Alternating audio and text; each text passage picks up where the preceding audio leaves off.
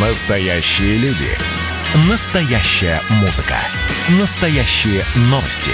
Радио «Комсомольская правда». Радио про настоящее.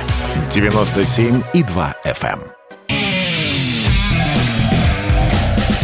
Отдельная тема. С Олегом Кашиным. Всем привет, я Олег Кашин, на другом конце провода Эдвард Чесноков. Здравствуйте, Эдвард. И давайте с Навального начнем, тоже наш традиционный такой день сурка. Сегодня какие-то не очень громкие, но, в общем, интересные апдейты по делу Навального. Газета Deadside сообщила, что он был натравлен каким-то особенным видом новичка, который есть на вооружении только у спецслужб. Что скажете, что думаете? Олег Владимирович, во-первых, здравствуйте. Здравствуйте. Во-вторых, я утверждаю, что Навального отравил Леонид Волков, потому что он ему завидовал, как Моцарт Сальери, в смысле наоборот. Вы спросите, есть ли у меня доказательства? Я скажу, что есть, но я вам их не покажу.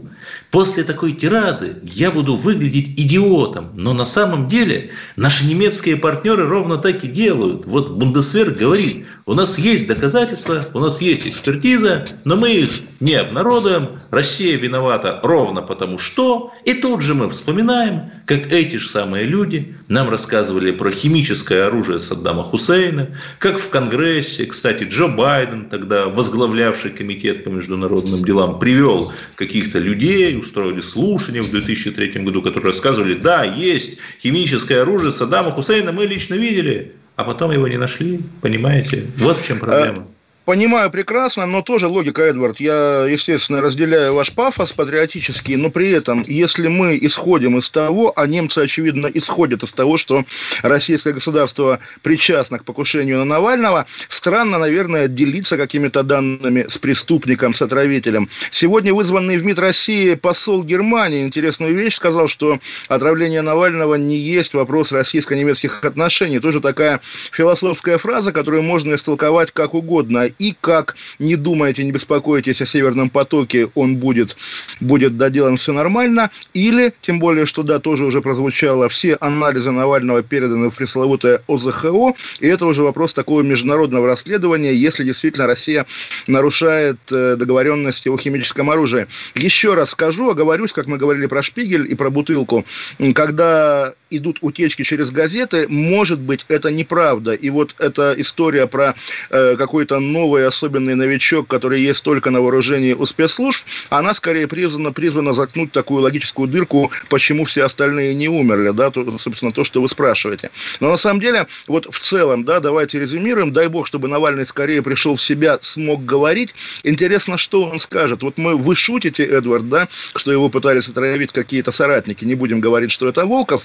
Нет, более, это действительно были... шутка была, я так не считаю. Ну, вот-вот-вот, не надо так шутить, но представьте себе, да, выходит Навальный и обвиняет не государство. Может такое быть? Почему бы и нет? Вот, слушайте, тоже вот я немножко, может быть, пущусь в какую-то такую уже элегию, да. Меня история, на самом деле, ну, при всей, там, при всем кипящем разуме возмущенном, в том числе, вот, когда вы, как патриот, говорите, что, ах, это не мы, это тоже, ну, собственно, немножко, ну, вы, выглядит как часть вот этой кампании по отмазыванию преступников. Ну окей, бог, бог, бог бы с ним. На самом деле, когда я сегодня услышал новость, Дмитрий Песков сказал, что не будет в этом году прямой линии Владимира Путина, потому что Владимир Путин с начала пандемии и так находится в режиме постоянной прямой линии. Я подумал, вот интересно, действительно, вот как, как, как говорят некоторые наши коллеги, они перелистнули страницу с обнулением, да, как бы вот уже новая эпоха, и для нее артефакты старой эпохи, старой путинской эпохи, уже не нужны. Прямая линия не нужна, запятая, Навальный не нужен, нет?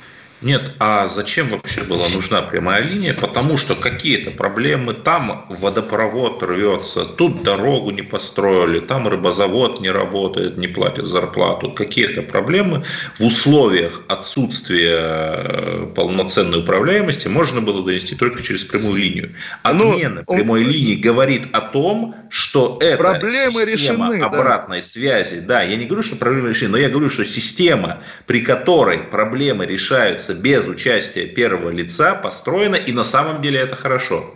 Ну, вопрос, построена ли она, у меня как раз другая теория все-таки, потому что мы помним как бы возникновение Владимира Путина как политика. На самом деле, конечно, он был с самого начала, да и остается, безусловно, телевизионным феноменом. И вот в этом ряду главных телезвезд российских, от Леонида Якубовича до Владимира Соловьева, конечно, всю эту корону венчает бриллиант до сих пор в образе Владимира Путина. Он главное телевизионное лицо последние двадцать лет. Вы знаете, как... я в Африке был, и там африканцы с огромным уважением относятся к Путину. Причем разумеется, его там по телевизору, я не могу сказать, да. что сильно показывают. Наверное, там какой-то, какой-то другой феномен лежит в основе.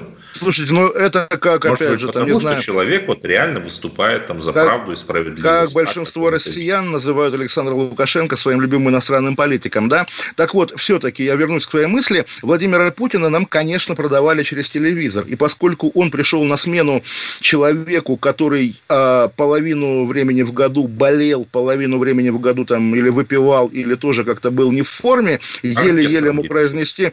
Да, но тем более оркестром он в лучшие годы дирижировал, девяносто четвёртый год, да, а уж конец девяностых он просто в лёжку лежал, да. И иногда мог произнести слово, да. Президент, который может после, после Ельцина говорить связно из головы, без бумажки на протяжении часа и больше, конечно, это конкурентное преимущество. До четырёх часов может говорить. Да, да, да, да, вот. И даже эти сценки тоже, которые часто над, мы над ними посмеиваемся, Путин провел рабочую встречу, да, когда какой-то губернатор там что-то бубнит, и Путин, абсолютно не слушая, явно говорит «хорошо». Да, понятно, что что это тоже формат, придуманный при Ельцине, для, когда Ельцина вытаскивали из ЦКБ два раза в год, притаскивали в кабинет и сажали перед ним министра, вот, чтобы показать, что Ельцин еще существует.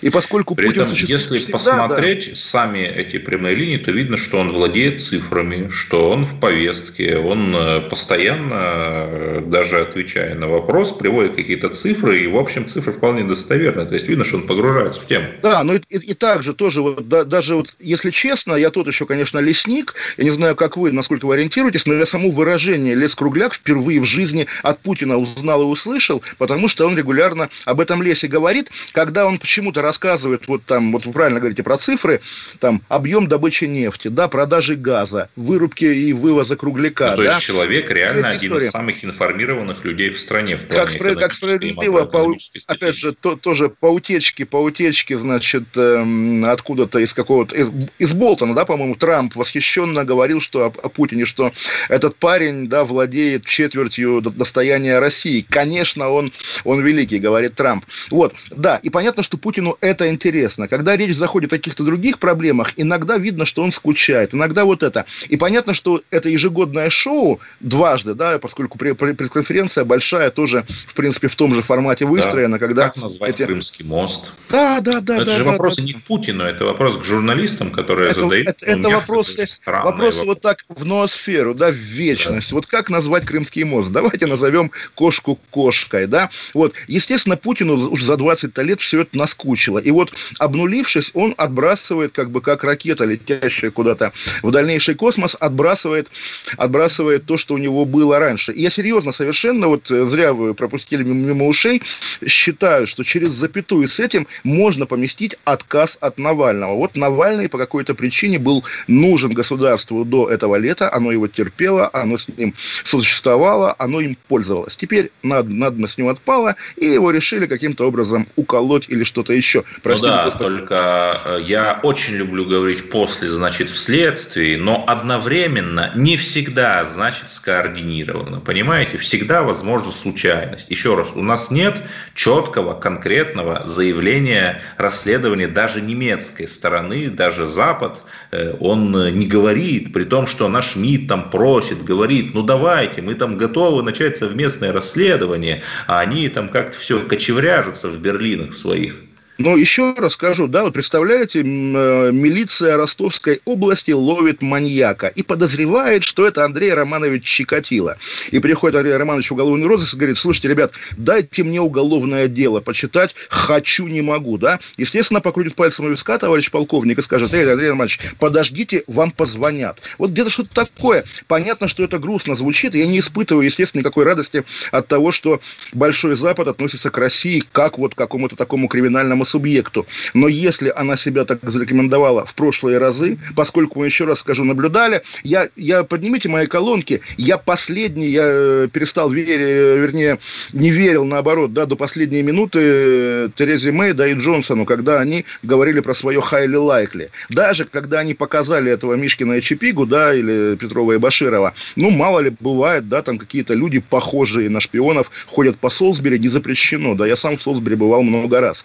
Когда уже российское государство показало так, нам Петрова и Баширова. Кашин расчехлился. Да. Не, а Солсбери прекрасный город, извините, Эдвард, там, во-первых, в самом соборе находится великая хартия вольностей, которую, наверное, каждый уважающий себя демократ... Да, а еще там по совершенно да? случайному совпадению есть химическая лаборатория Портон-Даун, существующая, как Владимир Ильич, с тысяча девятьсот шестнадцатого года. Еще по совершенно случайному совпадению рядом с отцом и дочерью оказалась женщина в статусе настоящего товарища полковника, без шуток, там какой-то военврач. Почему-то она от этого новичка не пострадала, почему-то не пострадала ну, от новичка его дочь. Ну, смотрите, ну, старик, ну, старик Скрипаль знал, где селиться, и вот тоже все все понимают, да, а они кота зачем-то сожгли, но правда, если действительно второй и уже раз свинок, от новичка... Кстати, вот про морских да, свинок, второй раз от новичка кто-то не погибает, значит, от новичка так не погибают. Все нормально, эти тоже проблем нет. Кто сказал, что все должны во- вокруг вымереть? Поэтому, нет, здесь все нормально, и еще раз скажем, утечка в газете Deadside, она может быть просто утечкой, которая, как бы там, не знаю, журналист домыслил. А так мы будем, конечно, узнавать новости про Навального, и дай бог, чтобы он был есть жив и здоров, и чтобы он... журналистское правило двух источников, вот когда оно подтвердится, тогда... Да и нет будем, его на самом говорить. деле, а нет здоровье... этого правила, оно такое из воображаемой Слушайте, журналистской жизни девяностых годов. Американские СМИ два года назад говорили, что Россия выдаст Америку Вернем, Сноудена. Вернемся там, через что... пару минут, вернемся через пару минут, будем говорить об американцах, об Оскаре. С Олегом Кашиным. И давайте мы сейчас проведем, ну, достаточно объемную беседу про... о нашем будущем, в котором теперь возможно все. Раз и сделали некий прорыв. Сегодня мы хотим поговорить, прорыв ли это, почему так много шума. Вся страна слышала об этом. Есть те, кто смотрят в небо и мечтают о звездах. Комсомольская правда. Это радио.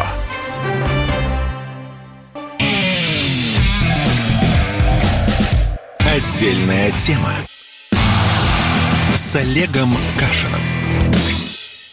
Кашин, Эдвард Чесноков, и от российской политики мы переходим к мировой культуре или к западной культуре, все-таки корректнее говорить. Новые правила Оскара, которые, вот тоже удивительное дело, как бы есть американская киноакадемия, да, она в кризисе, она как бы там пытается что-то с собой делать, когда из нее приходят очередные новости вот про одноногую лесбиянку, как принято говорить, почему-то именно вот наша как бы консервативная публика взрывается. Боже мой, наш любимый Оскар под угрозой. Да бог бы с ним, нет, Эдуард, или давайте проговорим, что, что там у вас есть под рукой Нет, правило? Это же все просто. Первое по поводу нового новичка, это, знаете, раз уж мы заговорили про кинофильмы, если, как говорил великий пират Джек Воробей, капитан без корабля, если всех убивают... то откуда слухи берутся? Если это новый, никому неведомый новичок, то откуда мы узнали, что это новый, никому неведомый новичок? Ну, просто логика. И второе, по поводу Оскара. Понимаете, вот вся эта гендерная шиза, которая там возникает, а эти же споры, все этих мозговых вирусов, они носятся вокруг земного шара, и они все придут к нам. То есть, может быть, через два года какая там у нас премия «Золотой орел» или «Тэфи», там введут ровно точно такие же критерии. Почему там, например, в кино нет ни одного киргиза? Я очень люблю киргизов. Почему не раскрыта тема того, как русские шовинисты угнетают какие-нибудь малые народности? Почему... Таких правил да. еще разве нет? Вот я какие-то российские нет, фильмы но, помню. Нет, так, так те же самые есть... правила применительно не, к не, не, не, не, Оскару, не. Они существовали, но сейчас они формализованы. Во, и у нас во, они и тоже могут быть формализованы. Именно, у, на, у нас же тоже всегда, если есть какая-то, какая-то компания, всегда есть какой-то восточный человек. Там «Мы из будущего», какие-то такие фильмы, всегда есть вот кто-то, не знаю, киргиз он или не киргиз, Нет, или, ну, или кавказец. Да. Существовала негласная. Любой советский фильм, там всегда украинец должен меньшинств, быть. Да? И сейчас Все. она просто формализована. Вот. Так вот, когда, когда, вот это, когда неформальное правило формализовано, это же прекрасно, потому что только в диктатурах, да, только в диктатурах нет цензуры, да, хотя на самом деле она тотальная. Когда есть цензура, где пункт один – не ругать президента, пункт два – не ругать его семью, пункт три – не ругать патриарха, все, это понятные ну, кстати, правила игры. Посмотрите на американские СМИ, сколько там в годы Обамы было критики Обамы. Я да, думаю, на Fox News я, немного я, было на я думаю, я, думаю, я, думаю, я думаю, ноль, да, понятно, но, естественно, америка, американская современная культура, и медийная в том числе, переживает с нашей точки зрения, с нашей постсоветской точки зрения, не лучшие годы. Нет, еще, сейчас и... там у них глубочайший совок. Это еще, еще раз скажу, когда правила есть формальные, ты понимаешь, как их обойти, как их выполнить вот по формату итальянской забастовки. Сказано тебе, чтобы у тебя в фильме был обязательно чернокожий актер. Все, ты выполнил требования, повесив портрет дяди Анкла Бенса, да, на стенку, и снимаешь свое доброе российское кино «Однажды в Голливуде», да, условно говоря. Правильно, должны быть хорошие формальные правила. Как тоже м- маленький как бы секрет, да, э, интимный буквально. Э, в Лондоне очень жесткие требования к бензиновым автомобилям и очень либеральные требования к электромобилям. И вот моя семейная машина, она так называемая гибридная. Абсолютно, абсолютно бензиновая, ну, бензиновая тачка, да, которая формально... Человек, который обслуживает да. гибридные режимы, ездит на гибридомобиле, это я про это резюме. Да, да, да, да, да, да. Е- естественно. Поэтому вот всегда лучше, когда есть правила, даже если они идиотские, даже если они возмущают, да, но они есть, и ты понимаешь, как с ними жить. То когда есть правил вы нет... за права одноногих темнокожих лесбиянок. Абсолютно, да, чтобы, абсолютно. Чтобы давайте отнимем у вас ваш дом и заселим туда нескольких беженцев. Абсолютно. Когда, когда, когда правил нет, и вот ты там, не знаю, сдаешь рукопись, а тебе говорят, отводя глаза, не подходит. А почему? А вот невысокохудожественно. Это да, не это, наш это, формат. Да, а это одно. Когда говорят, слушай, ну у тебя здесь нет ссылки на последнюю речь товарища Киммерсена, да? Да ради бога, впишу. Э, все там, там, не знаю... Последние работы по гендерным исследованиям. Да ради бога, да, слушайте, ну... Тоже мы пережили эту эпоху, когда рядом с нормальными учеными, да, там, профессором Залезняком, были такие же профессора по такой же, там, не знаю, ставке. Да, академик такие... Мар.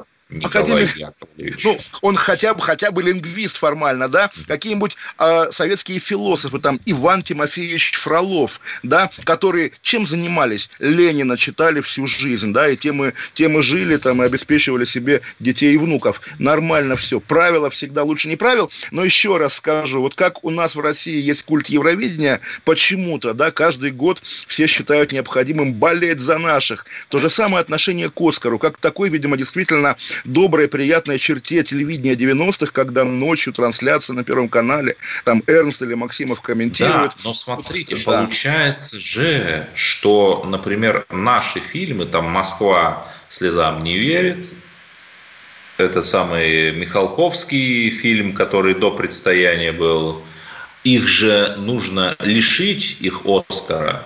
Так получается? Ведь уже фильм-то «Унесенные ветром» за то, что там неправильно тема темнокожих раскрыта, тоже потихонечку выпиливают из онлайн-кинотеатра. Ну, тоже давайте проговорим. Не выпиливают, а дополняют идеологически выверенным предисловием, и бог бы с ним. Для нас, для русских людей, «Унесенные ветром» тоже важное кино девяностых годов, потому что до девяносто первого года мы были огромной страной, где никто не смотрел «Унесенных ветром». Все-таки, да, вот тоже вы правильно напомнили, мы, да, плюемся, ах, глупые американцы, ах, деграданты, ах, все на свете. При этом гордимся, гордимся Меньшовым, гордимся, гордимся Михалковым, потому что даже сейчас, даже вот для этой России, которая знает, что она духовнее, правильнее Запада, западное признание важнее. Надя Алексеевич, которая сегодня, тоже мы, наверное, про нее поговорим, да, выступила с призывом к российской интеллигенции не молчать, вспомнила про нас, да, бабушка, наконец-то. Мы уж с вами, Эдвард, про Белоруссию постоянно не молчим. И где благодарность, Светлана Алексеевич. Так вот, над Алексеевич в России положено смеяться, но при этом, скажем, советский писатель Шолохов обожаем советскими консерваторами ровно потому, что ему дали Нобелевскую премию. Шолохов хороший, Пастернак плохой, а, нет, Рубровский спорный, Солженицын плохой. Премию, да, а Солженицына они не любят, да. Но Шолохова реально считают мировым классиком, потому что он один из этих двухсот нобелевских лауреатов, из которых мы с вами, дай бог, там десяток назовем, включая, там, не знаю, кого, Томаса Тамана, да? Нет, ну вот касаемо Алексеевича, все, все же помнят, как пару лет назад был скандал, когда одна, она одному журналисту под диктофон сказала примерно такую фразу, что ну она с оговорками, но в общем поддерживает уничтожение русских, как, каковое имело место второго мая две тысячи четырнадцатого года в Одессе, и в общем-то все смолчали. Если бы она, например, сказала, что ну в общем там, условно говоря, Бен Ладен-то в общем девять одиннадцать, ну конечно перегнул палку, но в целом-то да, вот я думаю, какая была бы в таком случае реакция. Ну все же, Эдвард, понимаете, контекст, да, когда перед нами там какой-то, ну условно говоря, номенклатурщик, который mm-hmm. говорит какую- какую-то чушь, да, можно покривиться. Когда перед нами последний член Белорусского координационного совета, которого еще не арестовали или не выгнали из страны, наверное, она как бы приобретает дополнительный как бы образ, да, все-таки когда у нас нобелевских лауреатов в последний раз арестовывали. Я помню только Солженицына в феврале семьдесят четвёртого года, но его как бы арестовали и тут же посадили в самолет, вывезли в Германию. Собственно, поэтому вот тоже маршрут. Почему всегда наших диссидентов увозят в Германию? Какая такая тайная договоренность Брежнева и Вилли Бранта, да, так, чтобы Навального увозили в Германию? А любая сделка вот. всегда она, имеет она, да. секретные протоколы. Рушится КПСС, нет Советского Союза, КГБ, там все,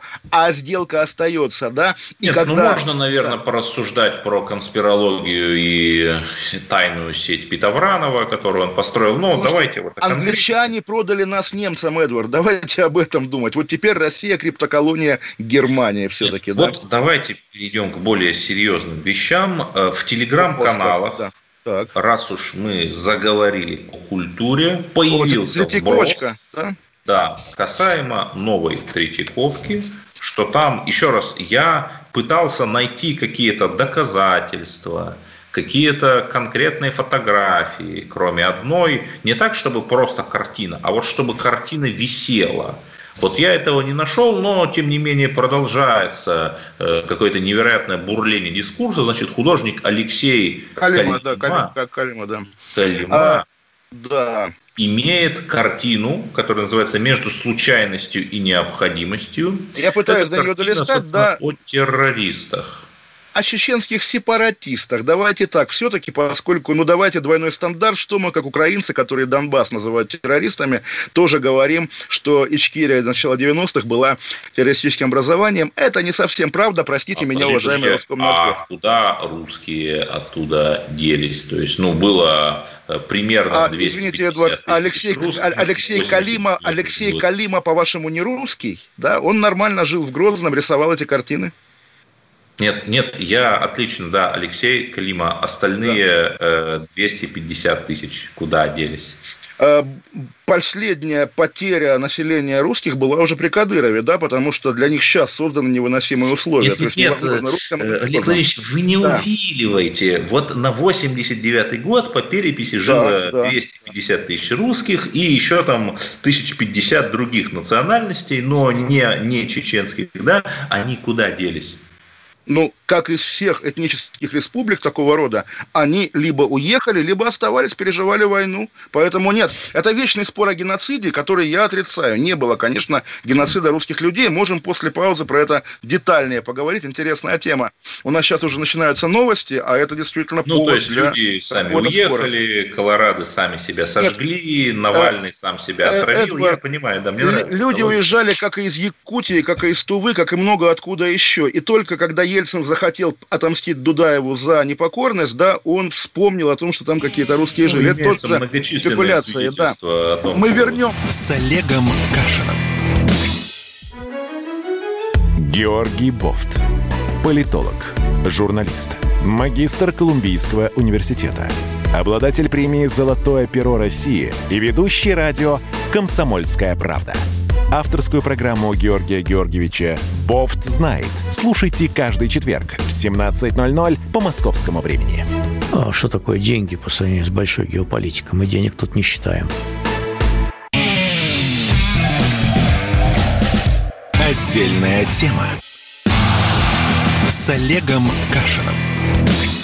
Олег Кашин, Эдвард Чесноков. Мы с Эдвардом перед новостями поспорили, зацепившись языками, сойдя с другой темы. Вот об этом давайте проговорим, о чем скандал изначально. Нет, давайте да? все-таки нет, вернемся к этой про, картине. Про художника, да, да, да, да, да. да. То есть, на самом деле, понятно, что вот то, что сейчас идет в прессе, я думаю, тоже не видел, как, как картина висит, а на ней нарисован, на самом деле, два чеченских боевика. Один молится, другой как бы лежит с автоматом.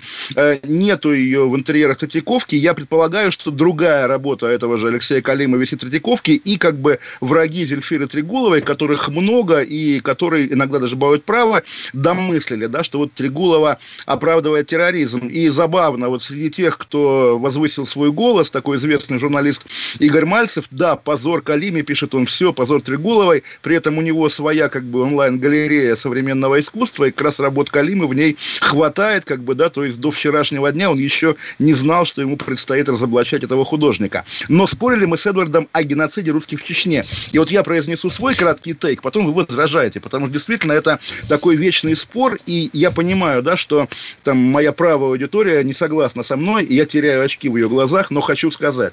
девяностые годы для русского народа в целом трагический период. Русскому было жить плохо везде, в Москве, в Петербурге, более того, там в провинции, не говоря об этом, да, в провинции, более того, когда был импичмент Ельцина в девяносто девятом году в Госдуме, одна из четырех статей обвинения, по которой доклад делал крупный русский писатель, ваш земляк Эдуард Василий Белов, была геноцид русского народа, потому что при Ельцине резко снизилось вообще население России, о чем шла речь, да, при этом, ну, как бы не прошел импичмент, как мы знаем, жаль, конечно. Так вот, естественно, особое положение, печальное, плачевное положение русских было в тех регионах, где были титульные нации, особенно, конечно, где они были мусульманские нации, то есть, понятно, в Прибалтике тоже был не сахар, но, по крайней мере, там прибалты тебя как-то не не выгоняли из квартиры, не резали и так далее. Там, где были радикальные насмены, причем не только мусульмане, но, но и буддисты, почему-то российские буддисты тоже те еще люди, Тува очень много русского населения потеряла в те годы. Естественно, когда человек мог бежать от э, новых национальных государств, он бежал. Когда он оставался, ему жилось хуже, чем в восемьдесят девятом году. В этом смысле Чечня совершенно ничем не отличалась от э, Якутии, от Таджикистана, от Татарстана, от Узбекистана, от кого угодно. Ельцин начал войну по другим причинам совершенно. Годы спустя, когда уже там забыли, из-за чего начали воевать, уже был и терроризм, и все на свете, задним числом стали изобретать геноцид, который, безусловно, большая натяжка, большая ложь. Вот о чем я говорю. Вот. Олег, я, я, да. Эту лекцию о развитом ельцинизме, я думаю, что каждый из нас уже изложил свою точку да, зрения. Да, да, разумеется, просто аж называется, чтобы я... саморазоблачившись. Да, а да, да, да, да. Просто пусть посмотрят свидетельства современников, многие из которых до сих пор, кстати, боятся называть свои имена, так тоже интересно, и сами решат, да? Ну, тоже, для, я маленькая тоже реплика, отсылаю всех к мемуарам русской женщины, которая в итоге даже приняла ислам, чего уж там, Полины Жеребцовой, которая, собственно, прожила всю войну в Грозном. Как многие русские, у меня такие знакомые русские есть, которые плечом к плечу с чеченским народом принимали вот ту павлограчевскую агрессию на еще не террористическую Чечню девяносто четвёртого года. Это действительно первая чеченская, вторая как бы отдельно, да, первая чеченская до сих пор не отрефлексирована народная трагедия. И по выкашиванию, да, поколения призывников, когда, опять же, Борис Николаевич и Павел Грачев просто в топку смерти бросили целое реально поколение русских мальчиков. Да, это преступление, за которое в могилу Бориса Николаевича рано или поздно еще вобьют осиновый кол. Ну и все-таки, да, годы спустя слишком многое уже накрутили, и теперь многие люди всерьез говорят, что что такое чеченский сепаратизм, а это атака международного терроризма на Россию, которую отбивали совместно чеченцы и русские. Это, конечно, тоже неправда. И еще раз подчеркну,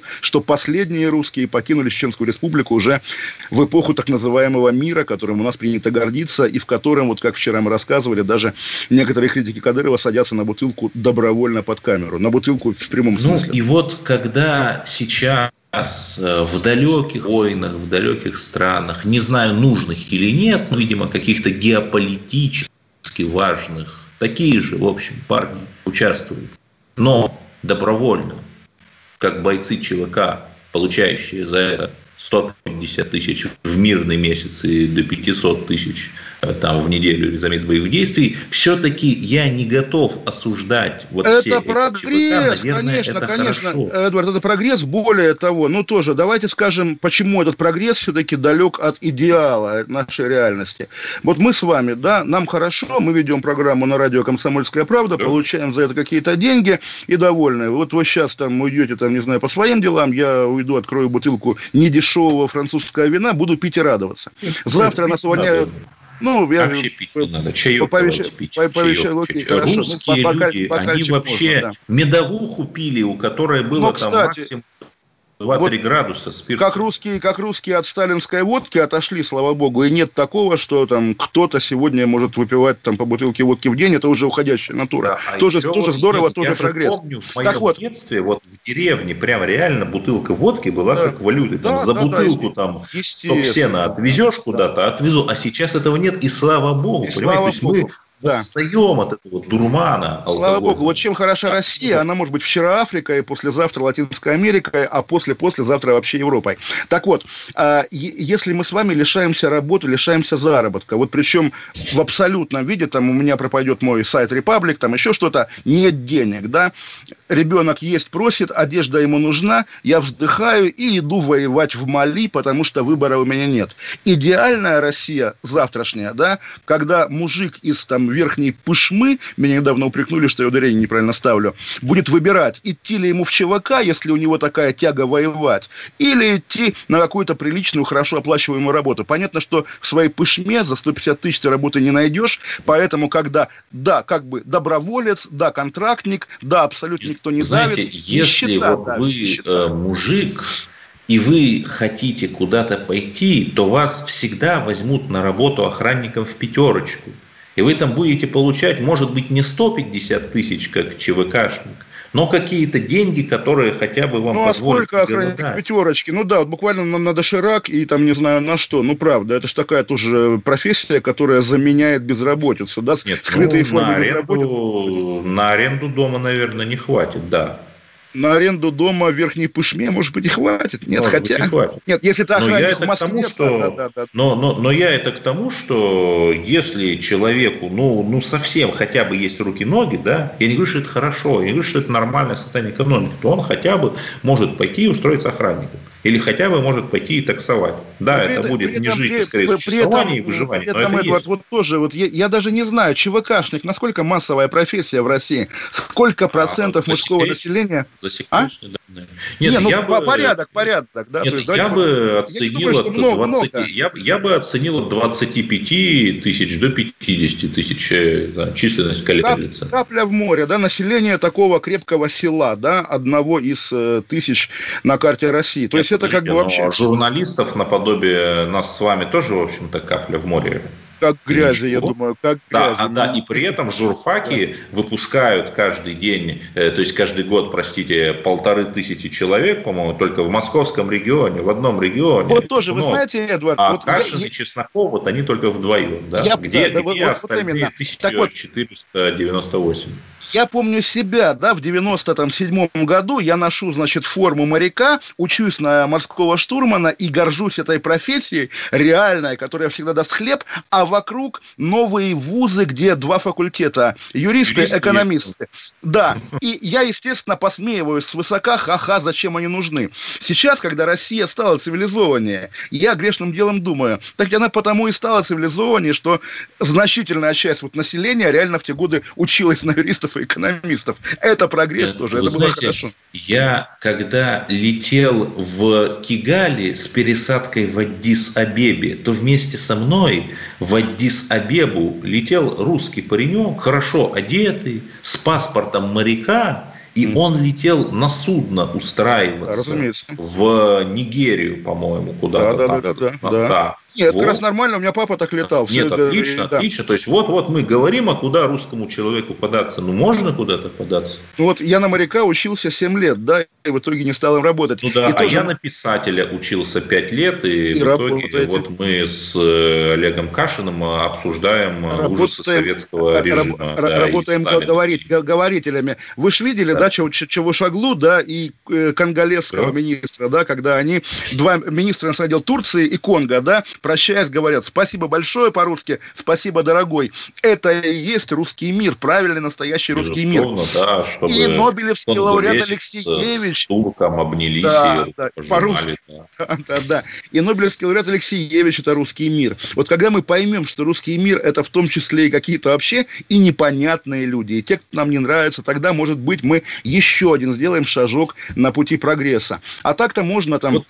Всех вычер... вычеркивать из народа. Поговорим. Да, мы говорили о закрытии одной из школ в Ашхабаде. А оказалось, оказалось не одна. Оказалось, еще раз, это не проверенная информация. Вот в роликах что-то пишут, но поскольку там а какая, Эдвард, вообще в принципе интернет примерно как да. в Северной Корее, в Туркменистане, вот. ну, в общем... то вполне себе может быть. Да, коронавирус отменили и школы отменили, видимо, да.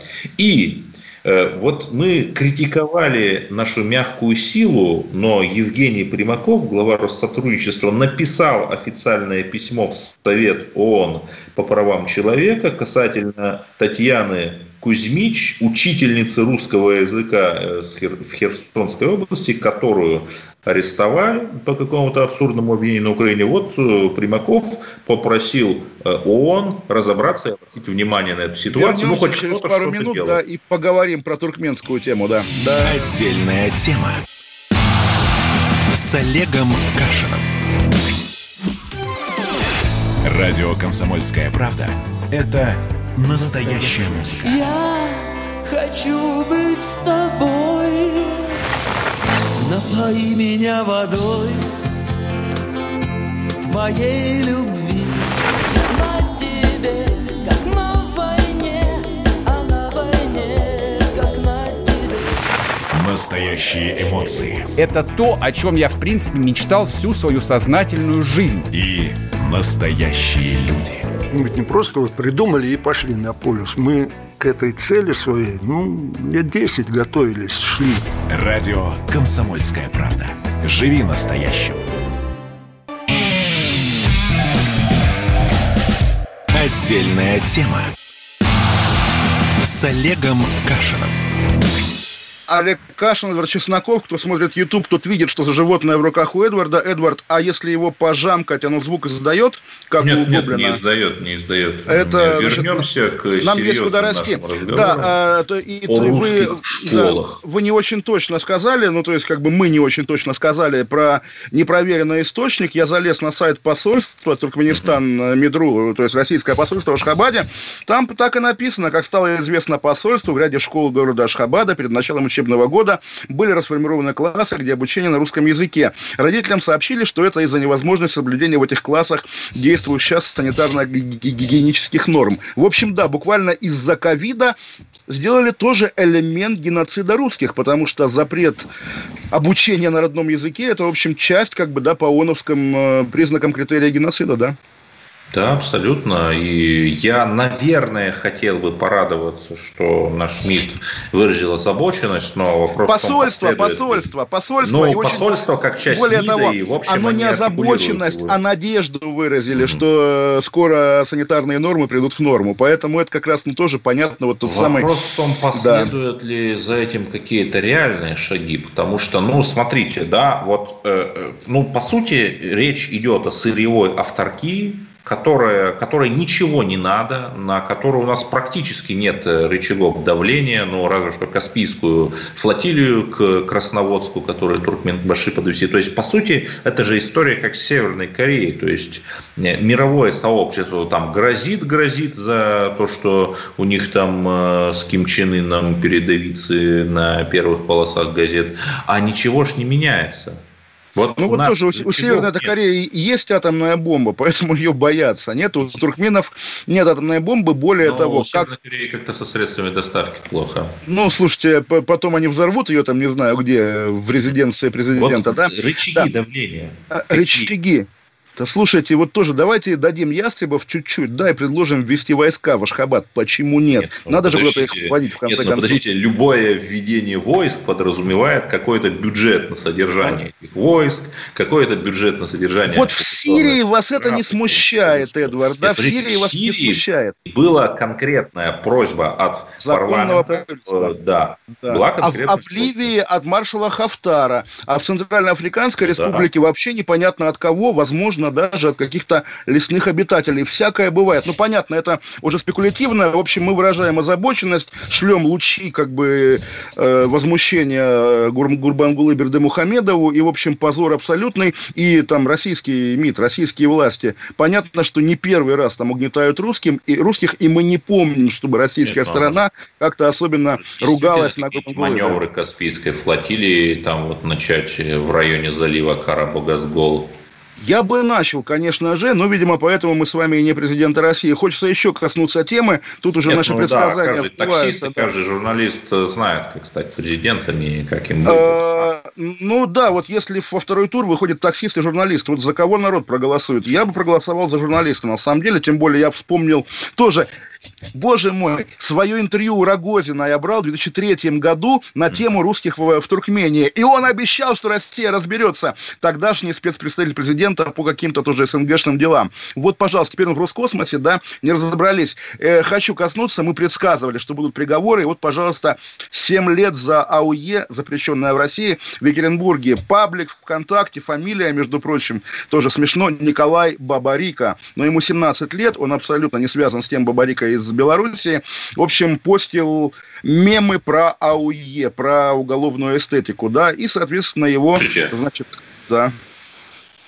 ВКонтакте, да, Олег Владимирович, у меня возникает вопрос, вот э, этот же приговор очень рифмуется с приговором Ефремову, вы согласны? Ну, да, сопоставимые цифры, да, сопоставимые цифры, Ефремов и подросток, который... Вопрос простой, да? Можно ли этого парня, Бабарику из Оренбурга, считать э, политзаключенным? Я готов, я готов.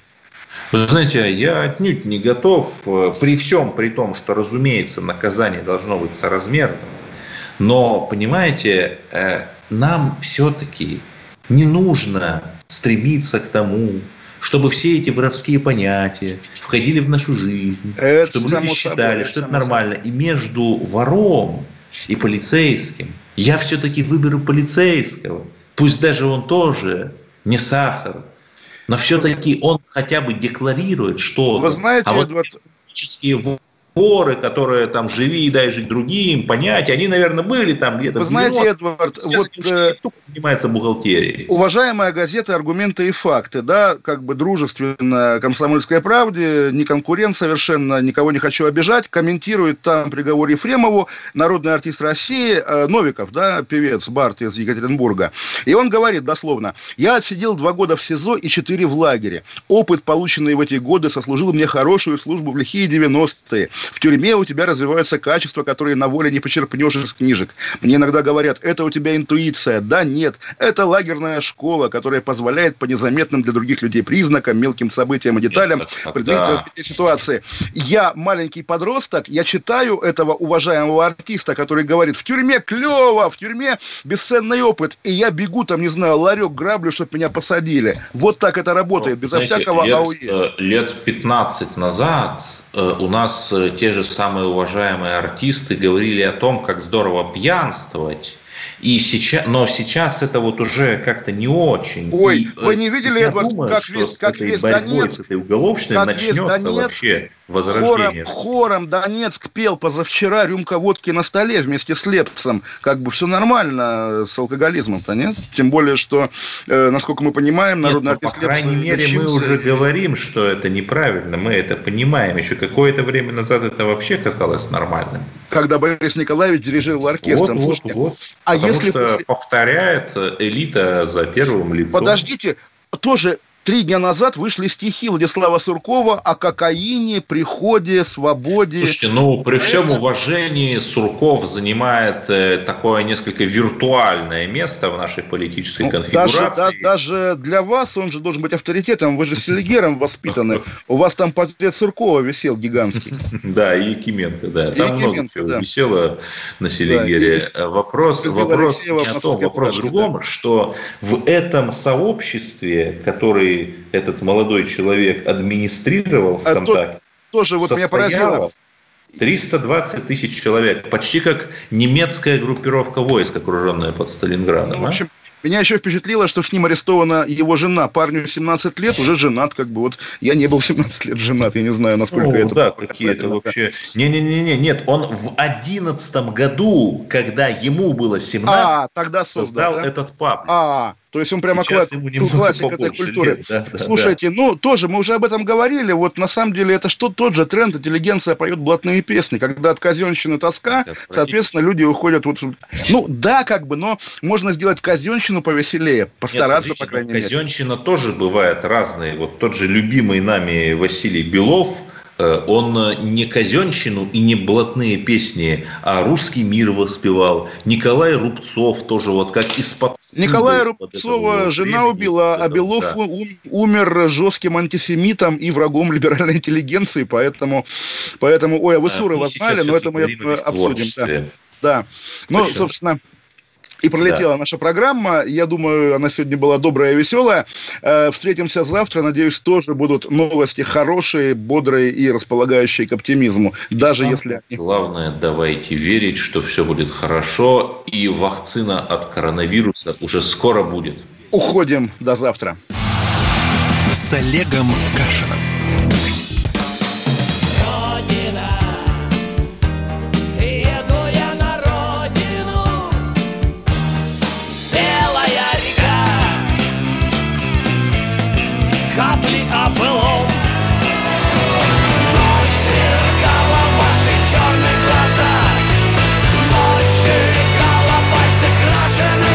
«Комсомольская правда». Радио «Поколение ДДТ».